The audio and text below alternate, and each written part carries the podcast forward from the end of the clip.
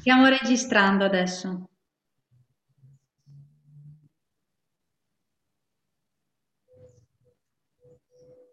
Romani 10, titolo, eh, versetto 1. Fratelli, il desiderio del mio cuore e la mia preghiera a Dio per loro è che siano salvati. E queste parole ve le dico anch'io questa mattina. Fratelli, il, mio, il desiderio del mio cuore questa mattina, la preghiera a Dio per loro, cioè per quelli che non credono, è che siano salvati. Perché io rendo loro testimonianza che hanno zelo per le cose di Dio, ma zelo senza conoscenza. Ci sono tante persone, ne conosco tantissime, che hanno zelo per le cose di Dio. Sono anche bravi nel fare tutto secondo le regole, sono precisi, hanno zelo, cioè sono perseveranti, vanno in chiesa tutte le domeniche, alcuni non hanno mai bestemmiato, non li ho mai sentiti, raramente anche dire delle parolacce, hanno tanto zelo, sono perfetti. Sapete qual è il problema? Hanno zelo per le cose di Dio, ma senza conoscenza. La conoscenza nella parola di Dio, sapete cosa ha sempre raffigurato? Eh, il rapporto tra uomo e donna. Quando eh, è scritto nell'Antico Testamento che un uomo conosceva sua moglie, vuol dire che si erano uniti. Erano diventati una sola cosa. Conoscere nella parola di Dio. Esatto connobbe Abramo connobbe sua moglie. Vi ricordate che anche di Adamo, mi sa che è scritto, connobbe ancora sua moglie? Conoscere significa diventare una sola cosa nella parola di Dio. Infatti, credo sia Galati o Corinzi che dice, se uno pensa di conoscere, non conosce ancora come si conosce veramente. Cioè, c'è un conoscere che l'uomo non può capire perché come il rapporto tra un uomo e una donna quando si unisce, il sacro vincolo del matrimonio, diventano tutt'uno. Il conoscere, che intende la parola di Dio, è diventare una sola cosa.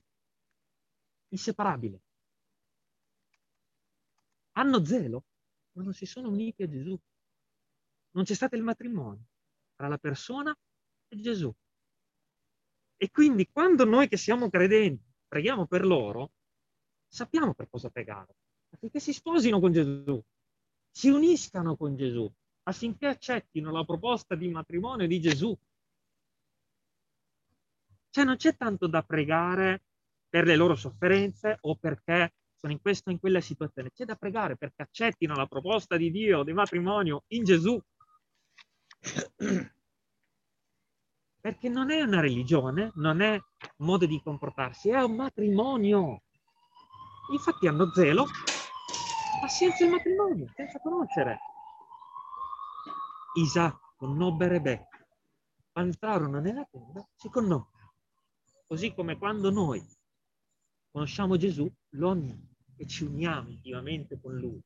In un matrimonio che non avrà fine. Quando noi preghiamo, preghiamo per questo matrimonio, preghiamo, ma preghiamo innanzitutto quante ore pre- passiamo a pregare per i colleghi? Quante ore? Io neanche una.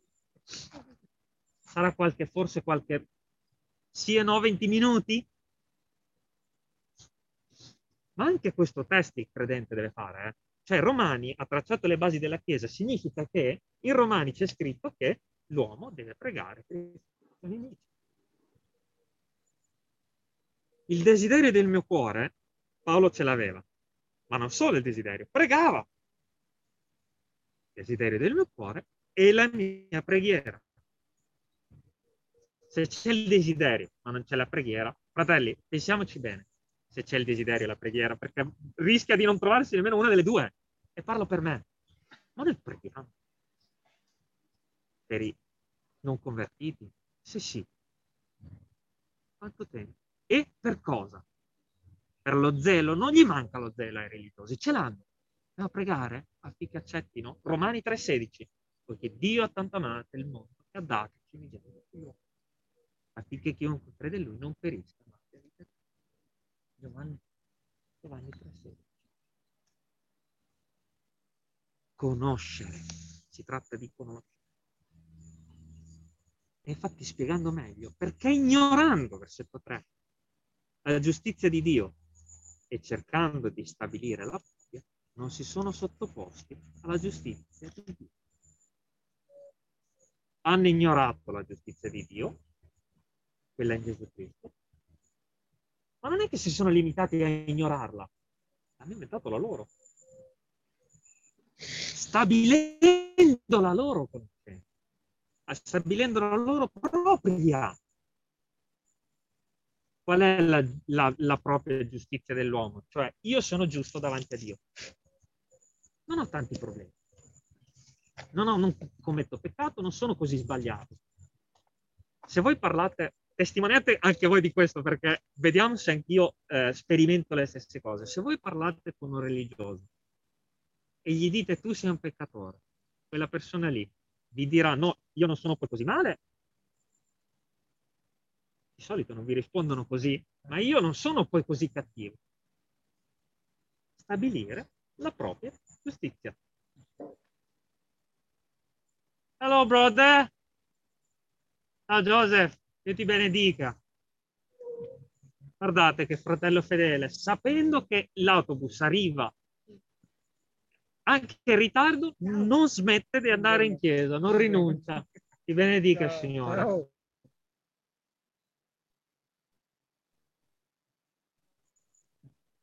Gloria a Dio.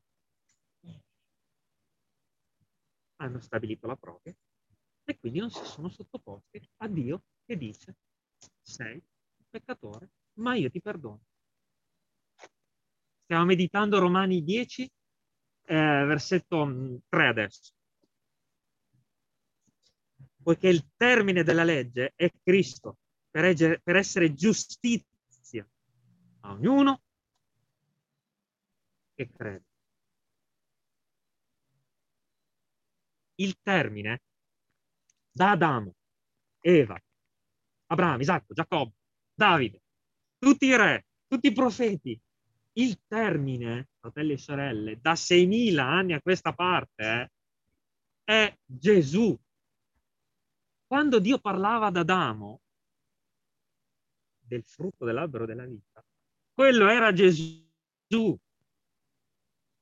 E Gesù era nascosto in tutto l'Antico Testamento. Poi è stato rivelato duemila anni fa. Il termine significa che chiunque onorava la legge portando l'agnello, il termine era sempre Gesù, perché nelle mani c'era l'agnello. Quando parliamo a qualcuno di qualcosa, non parliamogli mai di fare qualcosa, e dobbiamo portarla al termine della legge. Gesù. Tutto quello viene prima, ma il termine è Gesù.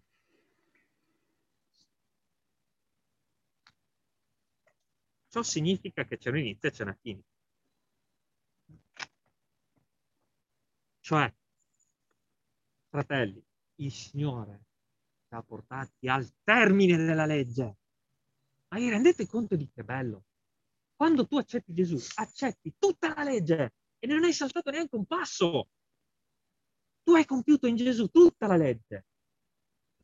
Dal primo dei comandamenti all'ultimo chi è in Gesù è al termine della legge, non è all'inizio. Non è che deve leggere i comandamenti e dire ancora devo sforzarmi, devo sforzarmi, devo sforzarmi. Sei arrivato alla fine, hai vinto. Chi arriva al termine di una gara, dove arriva? Alla vittoria, alla fine. Tu hai vinto, tu che sei arrivato a Gesù. Il termine, hai tagliato il traguardo e stai solo aspettando di ricevere il premio no? nell'eternità. Hai tagliato il traguardo, spiritualmente parlando, perché il traguardo è la fine dei nostri giorni, no? ovviamente. Ma il fine l'hai già raggiunto. Se il fine è afferrare Gesù, aggrapparci a Gesù, accoglierlo nella nostra vita. Chi ha creduto in Gesù lo ha raggiunto? Sì. Il fine ed è bello perché quando Dio evangelizza attraverso di noi, non pone l'inizio davanti alla gente, pone la fine, il termine della legge. Ma quanto è buono Dio? Che non è che ti dice quando evangelizza il Signore, ti dice guarda, ti pongo l'inizio, poi non so se ce la farai fino alla fine. Non so se ti è possibile. Non so se resterai fedele tutta la vita se sarai salvato. Dice questo Dio? No, dice accetta il fine della legge, Gesù. Chi accetta Gesù trionfa. Chi accetta una religione avrà davanti tutta una serie di step da seguire. Un inizio, una comunione, un altro, un cibo, questo, quest'altro, tutta una serie di lunghe procedure, ma non, non vi dirà mai la religione che siete arrivati al fine della legge. Cioè, dopo Gesù non c'è nient'altro. Tu hai vinto. E il fatto che hai vinto lo testimoni tutti i giorni camminando nella vita. Quindi, se qualcuno che ci ascolta o qualcuno non ha ancora accettato Gesù, accetta la fine, il termine della legge, il compimento. Ed è l'inizio del tuo percorso, sì. Ma hai accettato proprio la parte il trionfo di Dio. Infatti Mosè descrive così la giustizia che viene dalla legge. L'uomo che fa queste cose vivrà per esse. E la legge diceva devi fare, devi fare, devi fare, devi fare. Versetto 6. Ma la giustizia che dice dalla fede dice, e adesso lo leggeremo in Deuteronomio, non dire in cuor tuo come farò, non dire in cuor tuo chi salirà in cielo, chi scenderà nella terra. La legge della fede non dice come farò. Non dire come faccio. Non lo dire. Se ci stai ascoltando, che la tua tentazione non sia di dire come faccio. Non lo dire più. Un giorno, colui che vi sta parlando è arrivato in Deuteronomio 30 nella sua vita e siccome io dicevo a Dio continuamente, ma come faccio? Ma come faccio? Come faccio? Era la continua ricorrente richiesta della mia vita. Ricordate il versetto che abbiamo letto? Ha appena detto, non dire in cuor tuo come faccio a salire in cielo, a scendere, chi lo farà per me?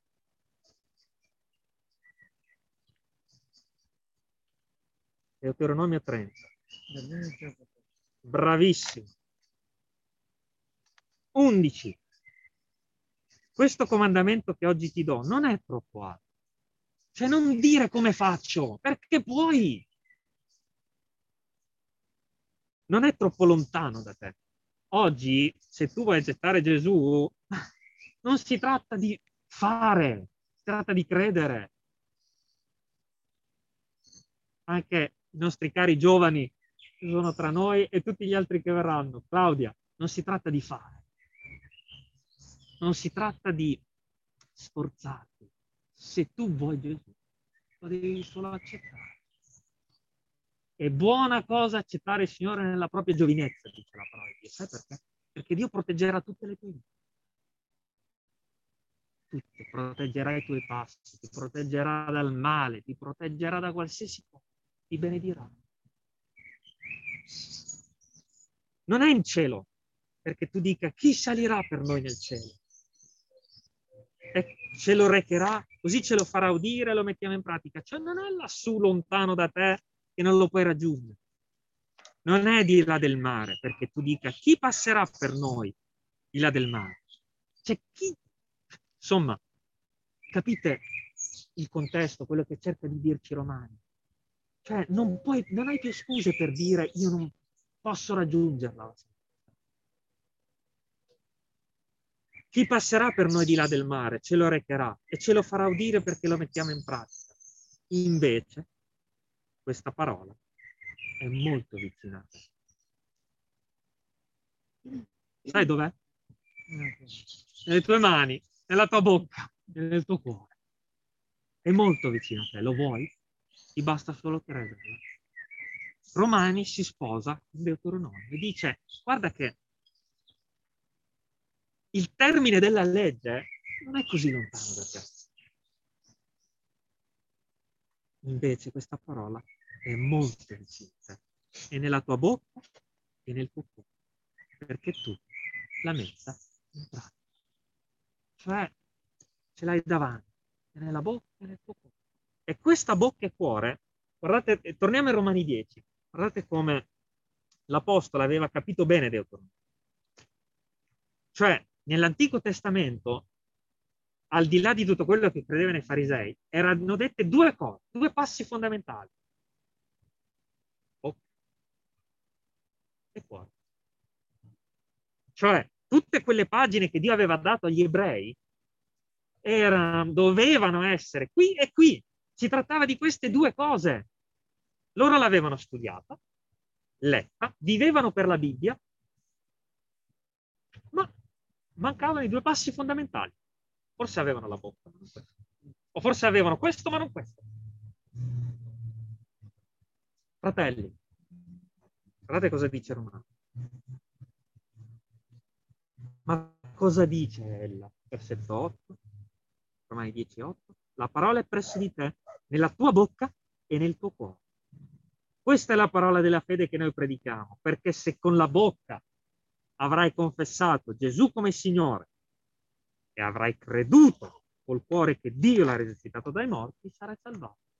Deuteronomio diceva la mm. stessa cosa del Nuovo Testamento, si è sempre trattato di bocca e di cuore. E sapete perché? Non perché con la bocca puoi essere salvato, ma perché quello che hai creduto nel cuore ovviamente passerà anche attraverso la bocca, perché è scritto in Proverbi dall'abbondanza del cuore la bocca parla. Cioè Deuteronomio stava dicendo le stesse cose che sta dicendo Paolo adesso, non si trattava del sacrificio in sé, si trattava di bocca e cuore. Cioè se qualcuno portava l'agnello per essere sacrificato, ma nel cuore o nella bocca c'era qualcos'altro, quell'agnello lì a cosa serviva? Era un animale ammazzato. Inutile, perché la legge è sempre stata una faccenda di cuore. E non è che, come dice più avanti, infatti, versetto 11, infatti col cuore si crede per ottenere la giustizia e con la bocca si fa confessione per essere salvati. Nella nostra lingua è tradotto in una maniera che ti fa pensare che dicendolo con la bocca si è salvati. Cioè, dicendo credo in Gesù con la bocca, per come è tradotto, sembra eh, che confessando Gesù come Signore si è salvati, no? ma in realtà leggendo anche l'inglese, e il credere col cuore e il parlare, cioè vanno assieme, no? Io credo e do testimonianza, ma sono salvato perché ho creduto.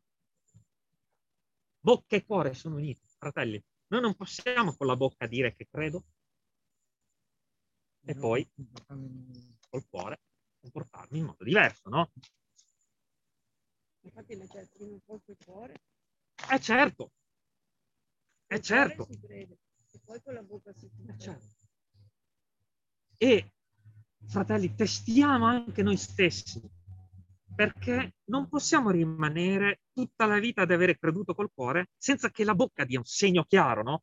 La bocca deve dare un segno chiaro. Cioè, dalla bocca deve iniziare a uscire quello che è entrato. Lo Spirito di Dio deve parlare. E con la bocca, infatti, quando noi ci siamo battezzati, tutti noi abbiamo dato testimonianza di quello che c'era dentro di noi, abbiamo detto Gesù Cristo è il Signore, no? Ma non è che la bocca salva. Ma mi ha fatto tanto riflettere questo, perché Dio nell'Antico Testamento aveva già parlato di cuore.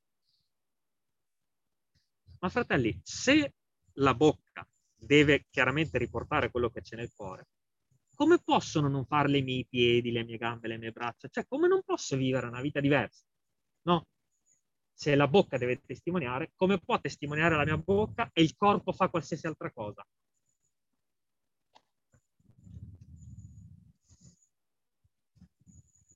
Quando il figlio di Dio credeva, prendeva l'agnello, lo andava, lo portava al tempio veniva tutto dal cuore. E poi le azioni. Se ci fate caso, nel percorso religioso manca qualcosa, ci sono le azioni e magari manca la bocca e il cuore. O c'è la bocca o non c'è l'azione. Insomma, manca qualcosa, ci deve essere tutto, deve essere completo il percorso del credente. Completo!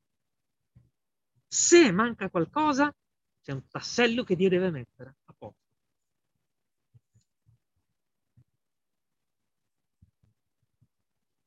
Difatti la scrittura dice, versetto 11 di Romani 10, chiunque crede in lui non sarà svergognato. Sembra veramente dire, guarda che se tu lo fai, guarda che se tu ti fidi di me, guarda che se tu credi in Gesù, non sarai svergognato, te lo prometto. Perché tutti noi, anch'io, all'inizio del mio percorso col Signore, dicevo sicuramente ma, eh, farò questo passo di fede, poi chissà passerà poco tempo, mi svierò, non sarà... No, non mi ha svergognato il Signore, non mi ha abbandonato. E vi dico anche questa, che avevo 16 anni quando mi sono battezzato e ne ho combinate di cotte e di crude, ma Dio non mi ha svergognato. Cioè non ha detto quello non mi appartiene. Fino ad oggi Dio mi ha sempre ripreso per le orecchie e mi ha sempre detto tu sei mio figlio. Cioè tu se accetti Gesù, Dio non ti lascerà neanche un giorno svergognato, sarà fedele con te e ti accompagnerà passo passo. Come può un figlio di Dio essere svergognato da Dio? Potresti svergognare tuo figlio?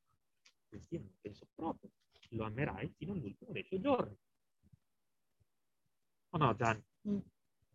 Chi crede in lui sarà svergognato? No! Per tutti i suoi giorni. C'è qualcuno che ci tenta con una grigliata questa mattina. Ci prova in tutti i modi il mondo di sviare il nostro sguardo. Fratelli, chi crede in lui non sarà svergognato. Cosa aspetti a credere? A testimoniarlo con le tue labbra, a farti largo nella, nel mare di Dio, nell'abbondanza. Perché se chi non accetta Gesù invece rischia tanto di essere svergognato eh, nel mondo pare- corre parecchi rischi. Perché? Perché non ha un padre che lo tutela.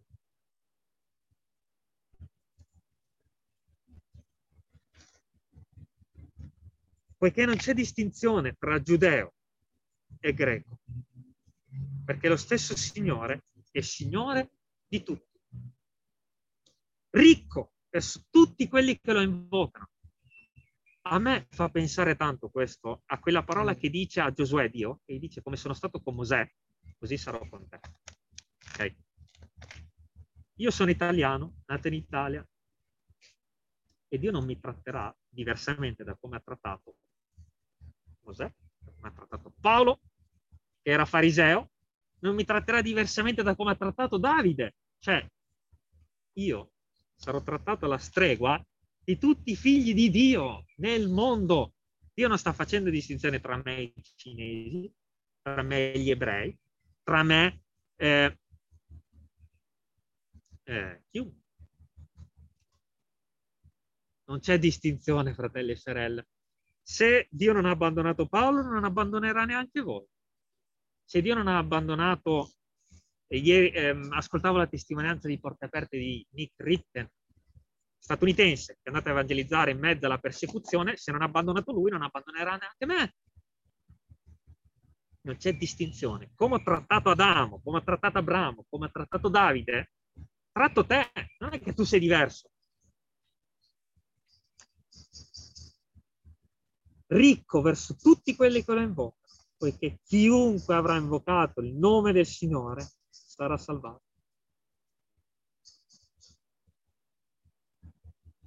Io, a me piace tantissimo ascoltare testimonianze di quelli che eh, danno nello specifico un giorno e un'ora di quando hanno invocato il Signore se lo ricordano ancora.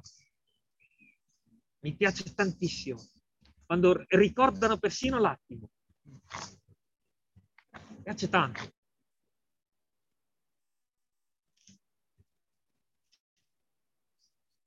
E sapete perché mi piace tanto? Perché se Dio dice che basta invocarlo per essere salvati, sapete qual è la cosa bella? Che se uno ci prova, succede. Cioè, basta parlare con Dio e dirgli salvami. Ma vi rendete conto? Parlare, aprire la bocca.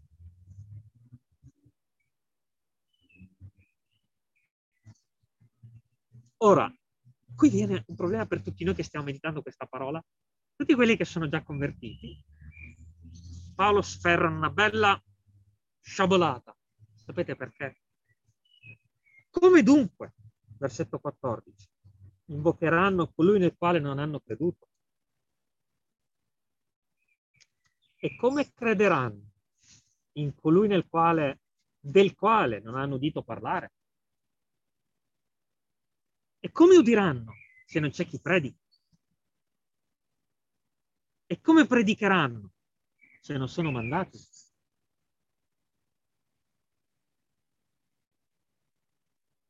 Infatti, sempre quel signore che ho citato prima, Nick Ritiken, io ho il suo libro, La pazzia dell'obbedienza, e dice che una chiesa, dopo che si è formata lentamente e si è stabilita, deve iniziare a mandare nel mondo i discepoli per evangelizzare, soprattutto nei paesi in cui non c'è ancora il Vangelo, nel quale non c'è ancora il Vangelo, non si è ancora... Sapete perché? Perché Romani dà un comandamento, quello di mandare. Come udiranno se non c'è chi predichi? Quindi chi predica è l'evangelista. E come predicherà l'evangelista se non c'è nessuno che lo manda? Se non lo supporta? Cos'è? Un evangelista prende un biglietto aereo e va in Cina a evangelizzare senza avere il supporto di qualcuno? Come fa? Ci vuole il supporto e di chi, predica per, di chi prega per lui tutti i giorni e di chi lo sostiene anche. Ci sono tante chiese che criticano addirittura i missionari che vanno in Medio Oriente. Perché? Perché sono sostenuti dalle associazioni evangelistiche. No? E dicono, ah, questi sono mantenuti, eh, ma Romani dice che li devi mandare. Poi magari si troveranno un lavoro lì, vivranno del loro lavoro, come lo stesso Paolo, no? Ma Paolo era stato mandato. Paolo era sostenuto dalle chiese. Oggi noi giudichiamo tutto, e quelli che mandano e quelli che sono mandati. A volte li chiamiamo anche mantenuti perché non lavorano, ma fratello, ma ci rendiamo conto che Romani sgrida il credente gli dice tu devi mandare. Cioè costruire porte aperte è iniziato da un uomo che ha preso una borsa, ascoltavamo ieri, fratello Andrea, di cui non ricordo il nome preciso, ha preso una valigetta, l'ha riempita di Bibbie, perché Dio gli aveva detto di andare, e, e ha iniziato a evangelizzare in Russia. Cioè, rischio... Eh. Ora, quest'uomo aveva detto una cosa molto precisa. Se nessuno mi manda, mi ha mandato Dio. E basta. E ha capito quanto era importante mandare. Perché ha bisogno il credente di avere qualcuno che lo sostiene moralmente, spiritualmente, fisicamente. Manda. Pregate, dirà Gesù, prendate, ehm, pregate che il Signore mandi degli operai no? nella messe all'operaio. Devi darla da mangiare. Il Signore manda l'operaio. E chi lo mantiene l'operaio? Come fa a mangiare? Come fa a sostenersi? Chi lo mantiene? La Chiesa. E quindi c'è questo percorso. Chi manda? La Chiesa. Chi è mandato? L'Evangelista. Chi ode? E chi crede? Perché non tutti quelli che hanno udito hanno creduto. Chi manda? Chi viene mandato, chi ascolta e chi crede.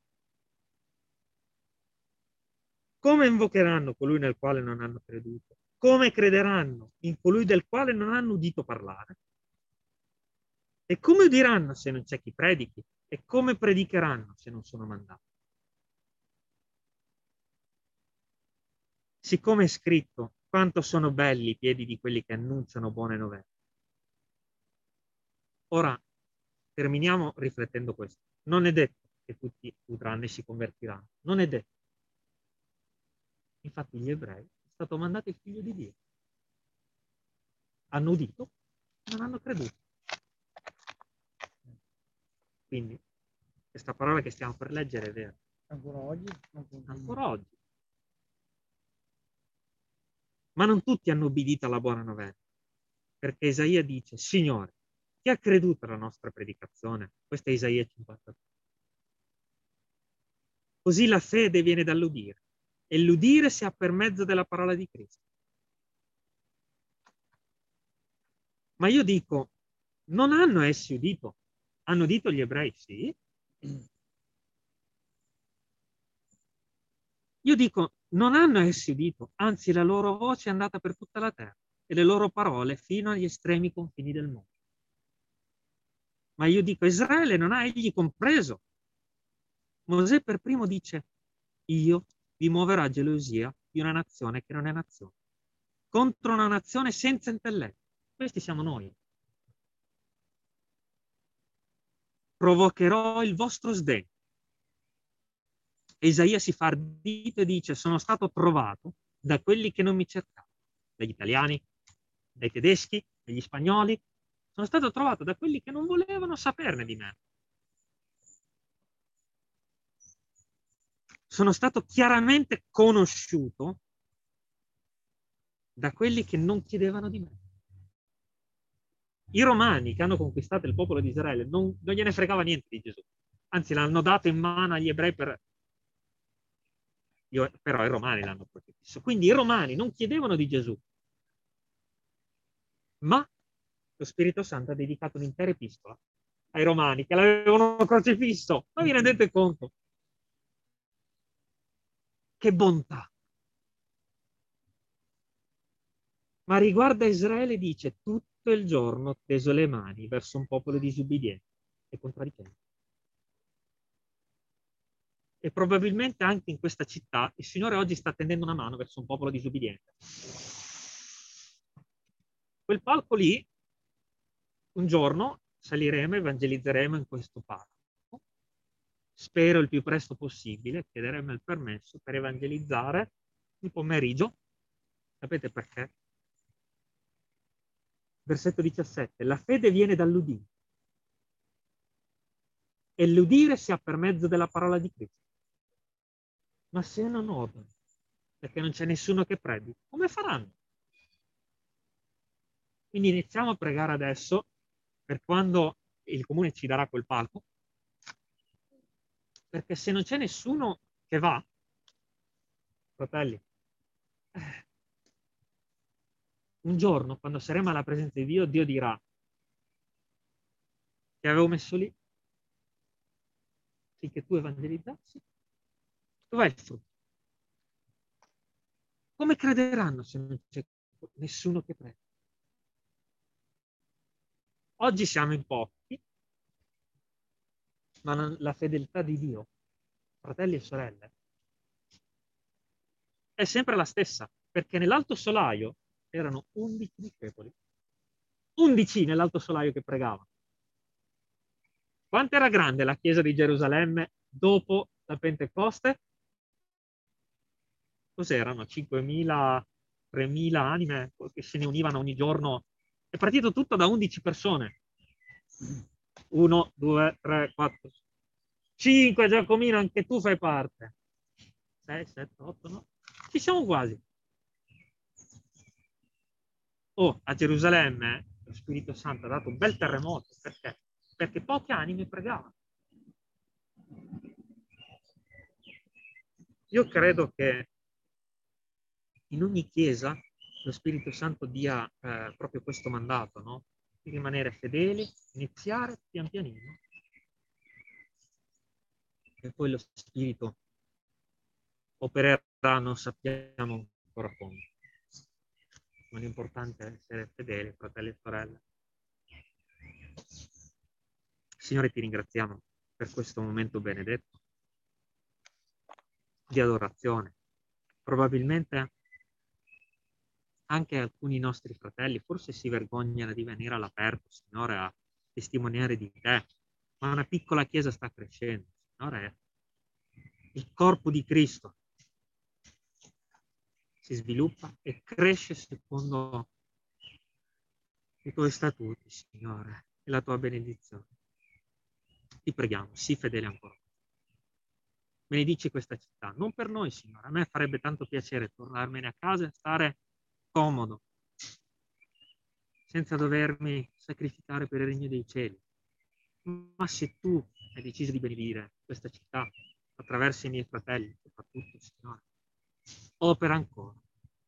Abbiamo ricevuto un mandato questa mattina, quello di andare e predicare e di essere mandati. Tu ci hai mandati per primi. Ci sono tante anime che non credono. Fa che accettino la grazia.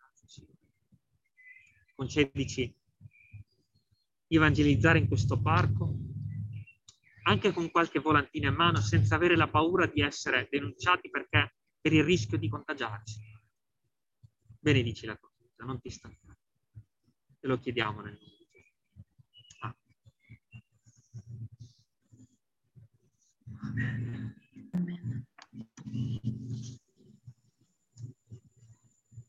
Amen.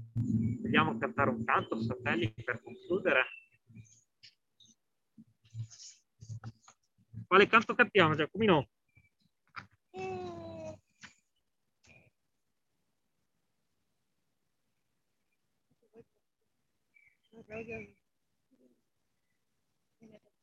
Wow! 10,000 reasons. Brava Claudia. Grazie per la citazione, che bello. Eh, mille ragioni. Molto bello.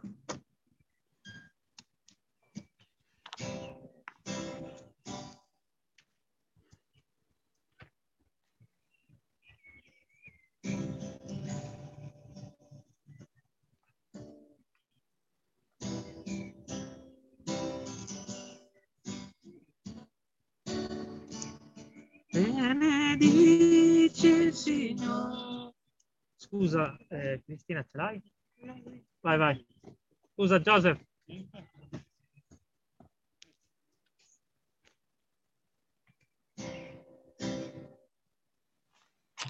Benedici il Signore, anima mia, loda il suo santo nome.